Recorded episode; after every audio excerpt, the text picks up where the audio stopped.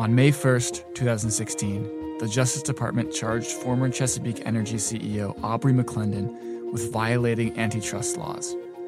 It sent out a press release, which is still on the DOJ website.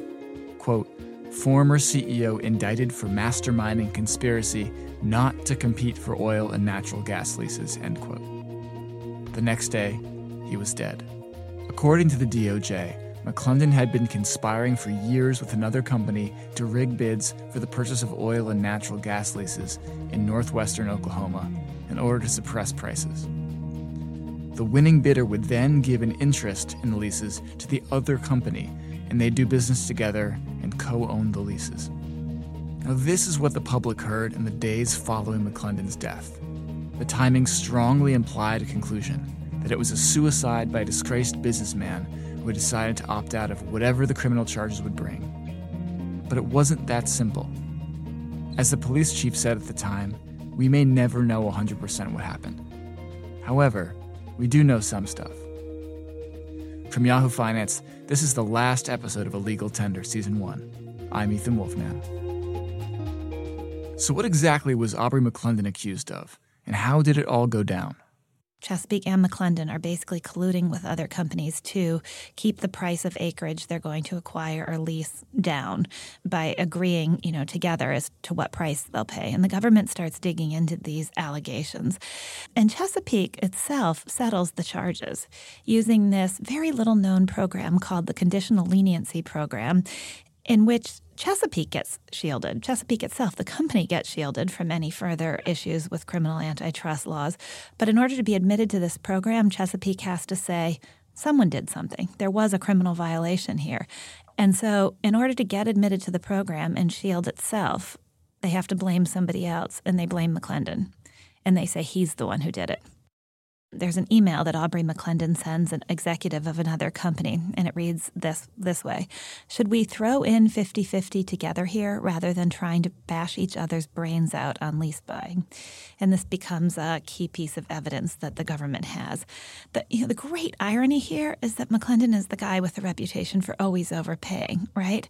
And so the fact that he would be taken down by the government on charges of trying to keep prices artificially low when he was a guy who never seemed to care if he paid an artificially high price is, is really ironic.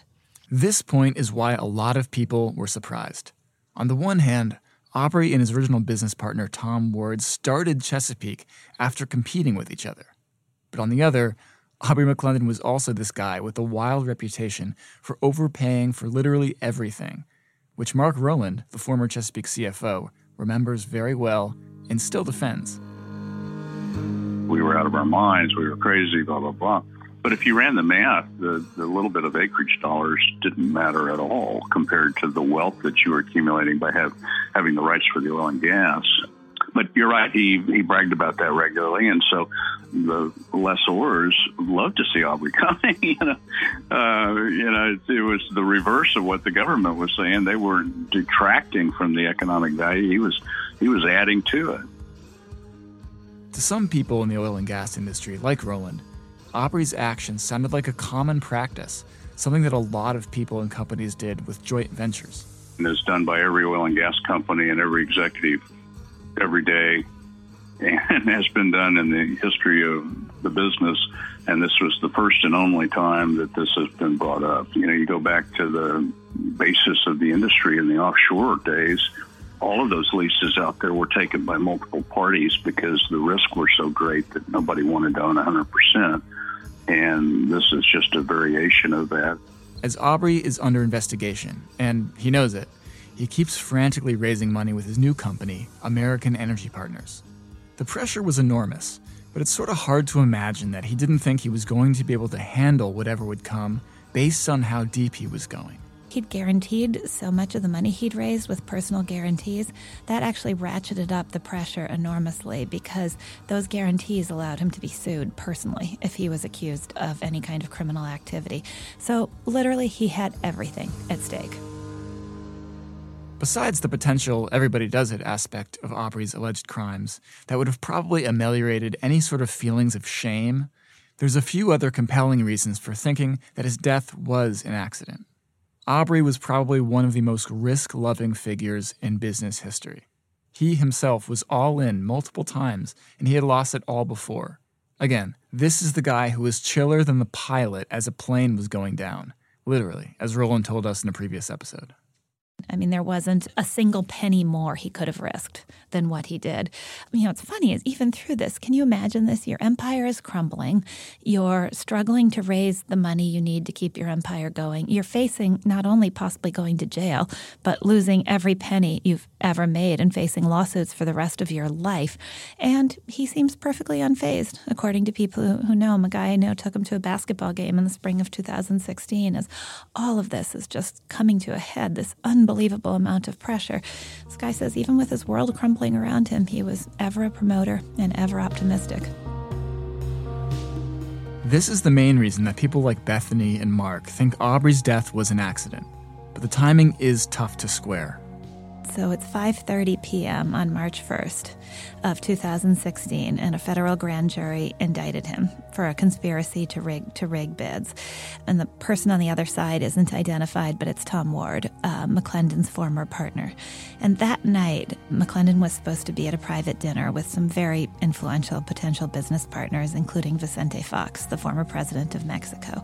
And McClendon never shows up. The guests open some of his bottles of wine from his legendary collection because this was always McClendon's thing. When he would throw these dinners, he would always bring these incredibly exclusive bottles of wine and he would always open them and share them with people because he wasn't a collector who hoarded his wine.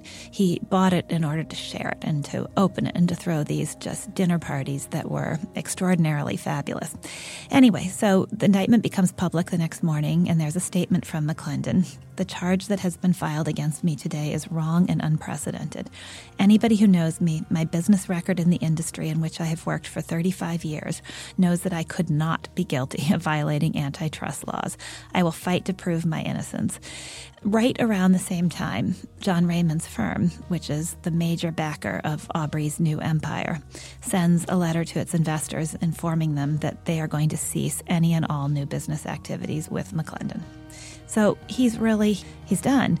And so around 9 a.m., he um, leaves his office to meet somebody for breakfast at Pops, which is this restaurant he owns that's part of McClendon's grand effort to redevelop Oklahoma City. And according to later police reports, he's traveling in a Chevy Tahoe at almost 90 miles an hour well over the speed limit of 50 miles an hour, and his car collides with this concrete wall supporting a highway overpass at 9:12 a.m and the Tahoe bursts into flames, and there's a series of 911 calls describing the scene.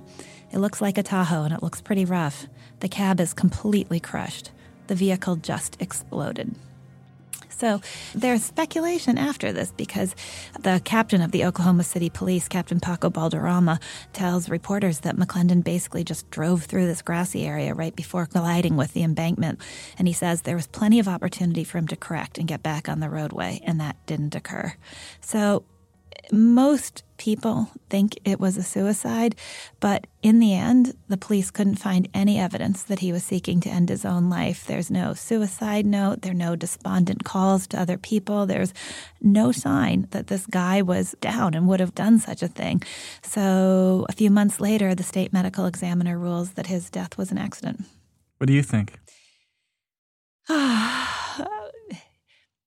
you can never know. The coincidence is such that it's hard to believe it wasn't a suicide. It's just hard to believe. At the same time, this was a guy who was like Icarus with nine lives, right? Had crashed and then had come back and had crashed and had come back. So why wouldn't he have believed that he might have been able to find find a way out? So I, I don't think I don't think I'll ever be sure one way or the other. Now, Mark Rowland has another pretty compelling reason that this was an accident. I've been on that road a zillion times with Aubrey going out to his farm.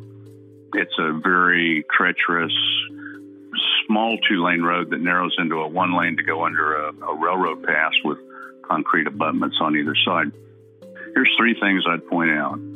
Aubrey drove the fastest of any person that I've ever known on the city streets and highways. He came up to my father's funeral in Wichita, Kansas in 2000, and he got the highest speeding ticket that was ever awarded in Kansas he was going 100 and something through a construction zone. yeah, I don't know, a five thousand dollar penalty or something like that. So he drove like that all the time. Second thing is is that he hated seatbelts, and when he got a new car, he would have the seatbelt warning disconnected. So you know, him not wearing a seatbelt, uh, he never wore a seatbelt. And the third thing is is that he multitasked to everybody's chagrin all the time. It wasn't uncommon for him to have two or three cell phones on him. He could have easily dropped one. I'm sure he's under a lot of stress, so it's quite feasible to me that he could have had a heart attack. Uh, you know, he was 56 or 7, I forget uh, exactly, but somewhere in that age. And he had lived a stressful life, uh, self induced a lot of times, but uh, he loved that farm out there. So I, I just don't think, I mean, he had dinner with his daughter and her newborn the night before, and and talking to her, I said, you know, was your dad okay? And she said he was just like dad, you know. So uh, I, I don't believe he killed himself, but nobody will ever know. It's hard to know how to view Aubrey after all this. Is he a scammer? Is he a believer? Is he just somebody who was right but at the wrong time? Is he sympathetic? Or is he a villain? Bethany has some thoughts. I've never really thought of Aubrey McClendon as a fraud. He may have been running a Ponzi scheme, but he believed. And he's unlike these other characters we see in that you meet plenty of business people with insane ideas who are willing to risk every penny of of somebody else's money in order to execute their idea. What you don't see as often is the person who is willing to risk every penny of somebody else's money, but also every penny of their own. I mean, Aubrey went bankrupt essentially three times and died bankrupt because he had put his own personal guarantee behind so much of the money he raised for what was essentially his third go round, maybe even fourth, you could count it that way. He, this guy believed. People would tell me stories about how at industry conferences, Aubrey would be speaking, and the rooms with ExxonMobil and other giant companies would basically be empty because everybody would be flooding in to hear what Aubrey had to say. I mean, he occupied that kind of position in the industry. But it's funny because of his death, it's harder to get a clear view of Aubrey than it otherwise would have been. So, what was Aubrey's lasting legacy? There are a couple ones driving the industry into fracking, but even further, perhaps ushering in a gas boom. Before Aubrey and fracking, we thought we were running out of gas as a country. There were these hand wringing hearings in Congress. I think even Alan Greenspan, then the chairman of the Federal Reserve, worried about what the United States was going to look like as we are facing this impending shortage of natural gas. So fracking just could not have changed the picture more dramatically. There wasn't any push to use more natural gas because we didn't think we had any. Now we live with cheap gas because we have this massive supply due to fracking. And it's changed oil as well. Up until 2015, the industry wasn't even allowed to export oil on the global market. One of the great ironies was this ban against oil exports that had been in place since the dark days of the 1970s, when we first began to fear our dependence on scary spots around the world, namely the Middle East, and feel like the stuff is so precious we can't let any of it leave our shores. And this ban on oil exports persisted for four decades through every administration, presidents, Republican and Democratic, um, didn't change it. And it changes in late 2015. And it's President Barack Obama, ironically enough, who ends the ban on exports. And he signs it into law as part of the year end omnibus spending bill. And the industry is so quiet at this point because fracking is collapsing and nobody's really thinking about it. And it's not in the headlines anymore. And as a result, the lobbyist who worked on the bill said that basically there was nothing, this thing that he had dedicated so much of his life to getting passed, has kind of slipped into the spending bill passes the House, passes the Senate. Obama signs it. Everybody leaves town. And he says he's just left there alone, thinking that this momentous thing has happened. So he takes himself out for a steak in Manhattan by himself because there's nobody even left in town to celebrate with. And it's funny because it's this incredibly momentous event, and yet it just slid by. I'm not sure most people even realized that it happened. This is an interesting change, and it's one that some people think could cause problems. Though countless U.S. presidents have sought U.S. energy independence, there's some arguments to think that it's not necessarily the best strategy. It's like how great it would be if we just could produce all of the energy we need to consume. But it's a totally flawed idea, which we can come back to. And why would you not use other people's supply of energy? Why, why would you not be trying to save your own in case there's a day of need? But we as a country have never been all that good about thinking about and planning for the future. So, what about the future for fracking? Well, it still does not look great, financially speaking. But there's not a big profit margin in these wells. And, you know, I've been in hundreds now, maybe close to a thousand wells in my IOG funding.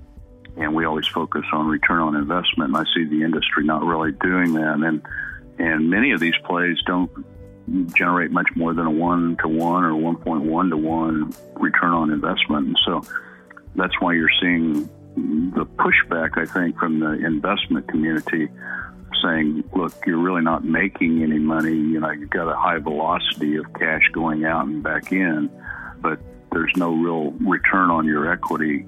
In the end, for guys like Rowland who have seen the industry try its utmost to make fracking work, it comes back to one thing prices. It's, it's not going to work without higher prices in the gas area for sure. We need higher prices gas prices at 240 or whatever they are today at, at NYMEX, and then you know typically 80 cents to a dollar 20 behind that at the wellhead. It's just inadequate to pay for the technology that's necessary. Rowland says that although the industry probably has figured out how to keep costs from running away in times of high prices and giddiness in the market, that probably still won't fix this price issue. Frackers, it seems, are looking for one of two Hail Marys. The first, maybe prices go up somehow and allow them to get closer to breaking even by boosting up the revenue side.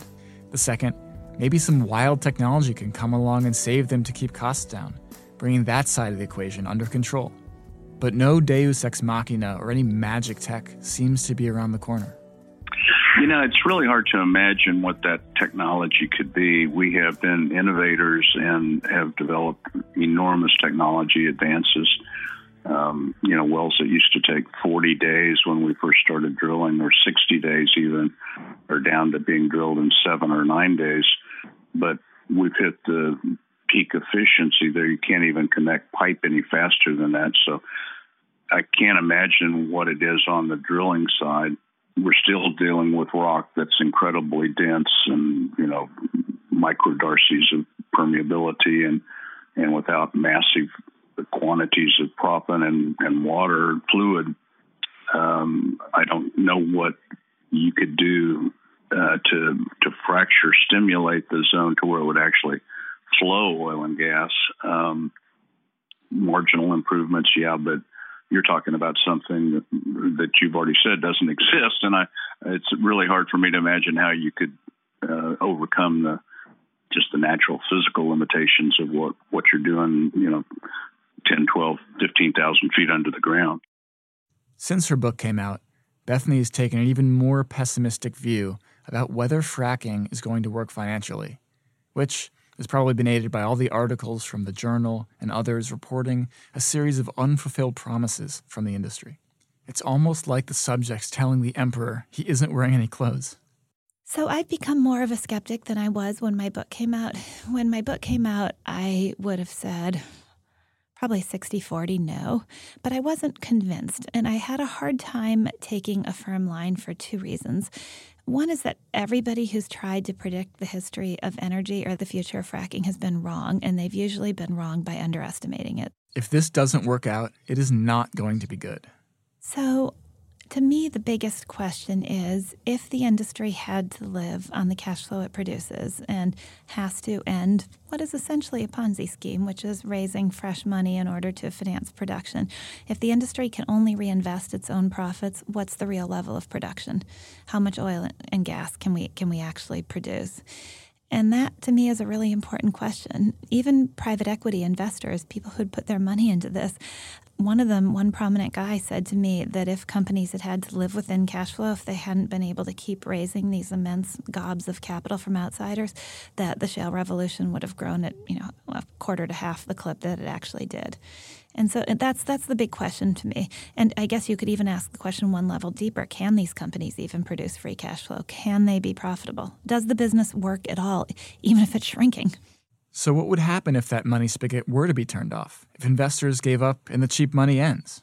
It would not leave very many companies left at all unless there's some sort of underlying transformation in their business model. But it would be very difficult for most of the industry to survive if rates were a lot higher and they could no longer raise fresh capital. I think you have a much, much smaller American shale industry. So you said that you you've been to Texas a few times to look at all these things. What does a fractal well look like? so it's not it's not really all that dramatic. It's actually kind of boring. It's just a lot of equipment, and I mean an immense amount of equipment. When you fly into Midland, all you see for miles everywhere are windmills and oil rigs. Besides the industry, there really is a lot at stake for all of this. Not just for the industry, but for Americans and American businesses. Though we have made some very important steps towards a green future, so many people still rely on hydrocarbons to live and to work. What's indisputable is that American fracking, the shale revolution, has changed the price that you pay at the pump. Almost more importantly, though, is the economic transformation that's come about as a result of fracking. If it weren't for fracking, the economy would have been substantially weaker in past years than it has been. Fracking has been this almost unheralded part of um, economic resurgence in the post financial crisis landscape. And there are stories from North Dakota where the Bakken is from the Permian of places renting for thousands of dollars a month and people without many other skills making hundreds of thousands of dollars. And so th- these pockets of the country have seen this incredible economic resurgence as a result of fracking. And there have been many bad things that have gone along with that as well an increase in crime, an increase in use of natural resources. So it's not an unalloyed good thing, but it has provided a huge economic boost to those areas. But then there are other ways in which fracking transforms our economy in ways that are less obvious. For instance, there's this whole talk now that Pennsylvania is going to become the new land of plastics. I always think of the graduate when I hear this, you know, one word, plastics. But that Pennsylvania is going to turn into a plastics hub. And that's in large part because all of the fracked gas coming from an area known as the Marcellus Shale, that suddenly you're going to have manufacturing of plastics, of things that can be made out of natural gas on American soil, which wouldn't have been here were it not for fracking. Some people think they know the future, and some of them have made very expensive bets on both sides about what will happen in all this. While one side will doubtless end up right and vindicated, either the short sellers or the believers, the craziest thing for me is that one person literally had the power to change the entire narrative. This is the most amazing thing about the McClendon story. One charismatic guy who got so caught up in it he had this outsized effect. Bethany and I came back to the old myths a few times while recording all this. The industry, with its failure to recognize that it has this enormous problem that it just can't make any money, is like the emperor's new clothes. But McClendon himself is this Icarus like character, caught up in the giddiness of it all and ever going towards the sun, which will eventually be his undoing, melting his wax and sending him crashing down to earth. And I think that's interesting because oftentimes when we look at these stories of business gone wrong or business with bad endings, we think, well, the reason was greed. This executive was just out to make money for himself. But it's really clear in Aubrey's case that that wasn't it at all. His wife had plenty of money. He could have lived a lovely life being married to an heiress. And if his motives were greed, there were plenty of opportunities along the way where he could have extracted hundreds of millions of dollars for his own benefit, and he never did. Instead, he continued to risk every penny he had and then some in an effort to build something. And so there's something doomed but admirable about that in the end. And the thing I love and admire about Aubrey McClendon is that it wasn't OPM, it wasn't other people's money, it was his own money. Illegal Tender is made by Yahoo Finance at our studios in New York City. This episode was written and hosted by me, Ethan Wolff-Mann. This episode was mixed and edited by Dan Brannigan, who also contributed music. Illegal Tender is produced by Alex Sugg. Thank you to Bethany McLean for being a key contributor to this story. To learn more about Aubrey's story, get her book, Saudi America, wherever good books are sold. And if you enjoyed this podcast, head over to Apple Podcasts and leave us a five star rating and review it for the show. Until next time, thank you for listening to Illegal Tender.